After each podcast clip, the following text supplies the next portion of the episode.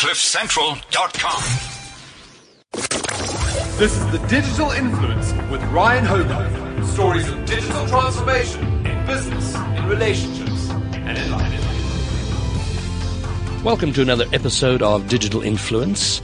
Uh, today, we're talking about uh, well something I have an ongoing interest in, and that is is in the general area of education and dealing with our youth. We have we know in South Africa, and not just here, but in many areas in the world, education is not keeping pace with the demands of a modern technologically driven world. And consequently, we see a number of activities and programs and things coming to life being, uh, being brought to us by, uh, the private sector in most cases, you know, ideas and programs that can help with education. We have things like Africa Code Week and, and, and, and other such programs now. So I have, so we're talking about that topic today, and I have with me in the studio Melissa Naidu from RS Components. Now, when you say RS Components, it doesn't immediately sound amazing and and uh, and sexy, but I think what they're doing is. So, firstly, Melissa, hello, welcome, and thank you for being here.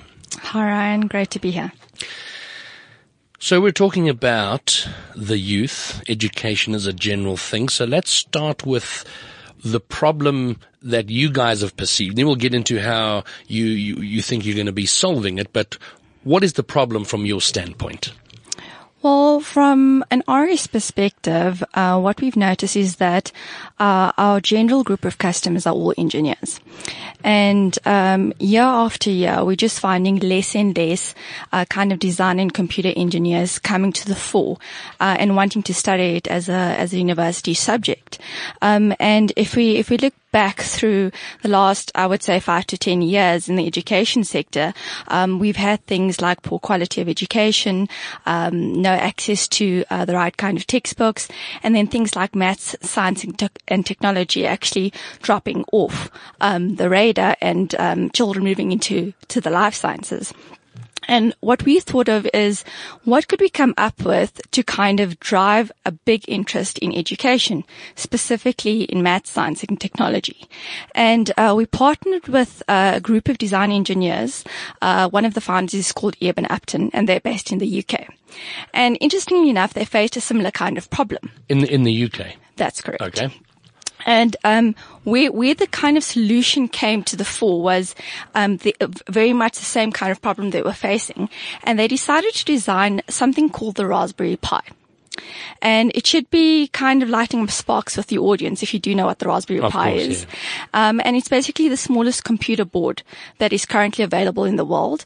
And uh, the main objective was for it to sell at 35 US dollars. And from a cost perspective, that would mean that every child could hopefully have a Raspberry Pi to play with and effectively giving them a computer. Um, now the background of why the Raspberry Pi is coding. Um, and the kind of very basic foundation of coding is maths, um, coding language, um, science, and then obviously putting everything together. So then you're moving into things like automation, robotics, um, inventions, and that's how that grew. And they've had huge phenomenal success in the UK. And we decided, of course, why don't we bring it into the rest of the world? And um, because of the kind of challenges we face in South Africa, we thought this would be the perfect tool to kind of bring into our schools. And what is so? What is the so? What is the end game then? You, I mean, the problem you're trying to solve is the fact that you have there aren't enough there aren't enough kids doing science, math, technology, so that there's engineers coming out at the end, uh, which which as we know is incredibly important. So where where does this come in? How are you solving the problem with the Raspberry Pi? I mean, who who you who you targeting in order to solve that? That's a great question. So what we found in the South African context is actually that businesses have just grasped this. And for obvious reasons, for prototyping and building inventions, it's, it's been awesome. Um, and then we started digging a little bit deeper into the, um, into actually a deeper problem that South Africa has. And there were three aspects that we found. The first is the actual curriculum. Okay, and we're moving into a technology world. We we're talking Internet of Things, um, access to computers, etc. And yet, our kids in South Africa don't have number one basic access. We fulfill. They're the- still struggling with the analog of things. yes, uh, moving from from the yes, like you said, the the basic things from analog to dig- digital, and so we fixed the problem from a cost perspective, and then we discovered that the actual curriculum there's very basic coding programming available in public school education, um, and that we've opened up the discussion with the Department of, of Education and how we actually increase that by using our Raspberry Pi. And then we moved on to the next step of how are these kids going to learn to program?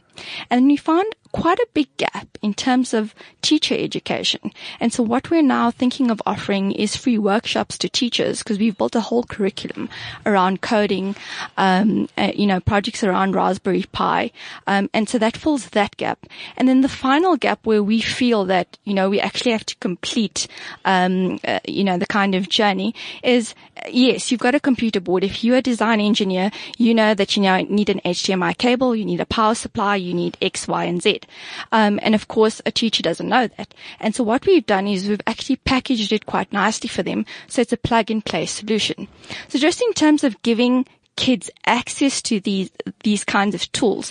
There's a whole ecosystem built around it. So when you learn programming on a Raspberry Pi, you also have access to maths programs.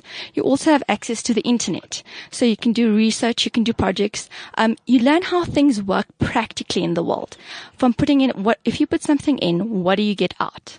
If you change a figure, if you change your coding, what are the kinds of inputs? You know, what is the electrical voltage of something? And just by, by kind of tangibly playing with these things, um, kids have opened up a whole new world of being inventive. Um, I'll give you a really good example we were at the Eskom Expo and RS was just one of the sponsors, but um, the students had to present projects um, of solving real world problems, and they actually used the Raspberry Pi. Number one, it was cost effective um, because they had something to play around with. They could pull it apart, break it, build it, um, and even build little robots, etc. So I mean, just to see young students from the age of 12 um, with no coding background being able to build a mini robot, I mean, that's fantastic. And where? Okay, how long? How long have you been involved with this? How long has RS Components been involved with this? Uh, RS Components has been involved um, at the inception of Raspberry Pi, which is around uh, 2010, 2011. Okay. But in South Africa, it's only been available since 2012. All right, fine. And and and what's been done with it thus far? And and what is the vision of where where this goes? Um, so for now, uh, you know, our, our kind of big um, uh, objective is obviously to get it into every school, into every child's hands. Um, and where it's gone so far is more in kind of the coding clubs. Um, and like I said, that's why we've kind of ta- targeted kind of three sectors. So that's first working with the Department of Education to get coding into schools, then working with teachers, and then of course um, trying to implement it physically into schools. So we've had one or two success stories where we've, we've actually built computer labs uh, for students, um, and now we're just trying to make it more sustainable and get it into every school in South Africa. And uh, which areas have you been involved with thus far up till now? Is it sort of across the country, or have you sort of focused, or uh, you know, worked to establish it in one or two areas, or Well, that's actually why we're working with the Department of Education because we'd like it to be across. South Africa. Um, there are little pockets of, of where this is in. There's some in the Western Cape. There's some in, in Gauteng and there's a, there's a few in Durban. Um, it's a little bit more prevalent in private schools and Model C schools, but because of the benefit we see in this, we're trying to get it into the public schools. and and what are the challenges with that? Um, uh, you know, I mean, you're dealing with the Department of Education. That's its own interesting little journey there. But what what are the challenges with this? What are what difficulty are you running into with this? I think our biggest challenge is, um, like I said, that lack of education. And when we uh, approach the Department of Education, um, there's already a step back because they don't understand what this can do for you. So, um, if the stakeholders that you're dealing with don't understand where this can go, our first job is actually to educate them. Yes. All right. And okay, fine. So Now you you brought with you to the studio today uh, uh, the Pi Top. Yes. Is that what is that? Did I get the name right? Which is which pretty much looks like a laptop, and it's got. Uh, to me, it looked like there were two of them in there. Two Raspberry. Is it just one Raspberry Pi, or what? Wh- wh- what is that? It's um, so the Pi Top is actually uh, maybe a good story. Just a, a quick story on that. Um, so the designer of the Pi Top uh, is a young gentleman by the name of Jesse Lozano, um, and Jesse also has the same kind of passion for for STEM education, so math, science, and technology. And um, uh, he was obviously fiddli- fiddling around with the Raspberry Pi, and he thought to himself, "What is the best way to get a young student to play around with this uh, because the Raspberry Pi board in itself is quite rudimentary. Um, you know, it's just a little computer board. You need wires and all sorts of all sorts of goods. So he put together basically an ecosystem and built something called the Pi Top. Um, it's a Raspberry Pi powered laptop. Um, and you mentioned two uh, kind of boards uh, that that you saw. The first is a Raspberry Pi board, and the second is actually for display. Um, and then um, the actual Pi Top comes with a whole lot of software. Um, so you've got uh, a few programming languages. Um, you've got a whole library um, with um, textbooks. Um, you've got maths programs. There's quite a lot. And what is the plan with that? Is that is that is that how you wanting to distribute them, or is that uh, a separate thing? The Pi Top is Well, they actually work together, and I think this is the beauty about uh, Raspberry Pi in terms of being cost effective. So you can actually use the Pi by itself, uh, which is the very basic component, or if a school can afford it, um, then of course we go into um, the Pi Top laptops and desktops, uh, which obviously come with with uh, it's it's it's a more uh, aesthetically pleasing um, Sure. solution. And- what is the cost of that? I mean, do the thirty-five dollars for the for the card, but the encased in the in the Pi top is what are we looking at in terms of a cost? So the, there's two va- variants. There's the desktop, which is um, 2,500 rand, um, and then the actual laptop is 4,900 rand. Wow. Okay. Fine. So that's a bit of an investment to make there. Okay. Now, how? I mean, is this is this something you're looking to have people get involved with, or is it kind of uh, a a project of the of the company that you're you're running? Or I mean, if somebody wants to get involved, I know there are a lot of people, whether it's other businesses or individuals, or uh, how do people, you know, if, if this is something I'm excited about, I want to get involved with, or I want to contribute to, what are there ways for me to do that? Definitely. Uh, if you go to our website, www.rsonline.co.za, um, you can just email us and um, either get hold of myself, so that's Melissa Naidu um, at RS Components, um, or there's various other avenues online. Um, we've we've actually have um, a really great program for schools that want to get involved. So uh, we offer preferential discounts um, for uh, ed- educational institutions, um, as well as free training programs for teachers um, if they'd like to take this into their schools. Excellent, because I think that is a big issue. I've I've had over the course of the last couple of years, um, a number of teachers get in touch with me who are very excited and, and enthusiastic about doing something about w- with technology, and often they, you know, they're they're running into the problems that you can imagine would exist. So I think this is a great way to get a conversation going about how do we. How do we bring something really tangible into the schools? Now you're going to have to give us that website again. You said www.rs Online online, rs online .co.za. .co.za. You'll get all the info on this program. So ultimately, in an ideal world, all going according to plan, what happens because of this? Well, ideally, according to this, you know, we have a South Africa where um, you've got brilliant minds who are developing all sorts of inventions that will actually build our economy and our manufacturing industry um, and our industrial industry um, and actually grow the economy. And also, uh, I mean, this kind of gives them the edge of being competitive with the rest of the world.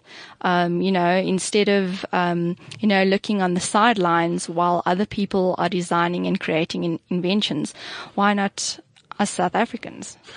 Absolutely, and I'd like to just you know echo that. There are there are two things that have been are more and more proven around the world. One is when when an area, a country has abundant, cheap internet access, prosperity follows because it gives you access to a global market, and And likewise, when people know how to code and they have a basic understanding, they will they become innovative. They, you know, they want to take it further and, and great things result. So those are two very, very key things for, for a country like South Africa where we have, uh, a, a, public system that's not keeping up with with the rate of change. These are these are two things we can get involved in. If we can help people get access to the internet, and if Google, Facebook, and Elon Musk have anything to do with it, that they will solve that problem. And then the language of the future, coding. You know, if you've got access to the internet, you can code. There are amazing options open. All right, good. Well, my, my guest today on digital influence has been Melissa Naidu from RS Components, talking about their program utilizing the, the Raspberry Pi, getting that, uh, using that to stimulate education or, or, or stimulating an interest in science, technology, maths, you know, getting more engineers out of our school system. And I, and I wish you all of the best with your program going into the future. Great. Thanks, Ryan. All right. And thank you for being there and thank you for listening to Digital Influence. You just listened to the Digital Influence with Ryan Hogarth.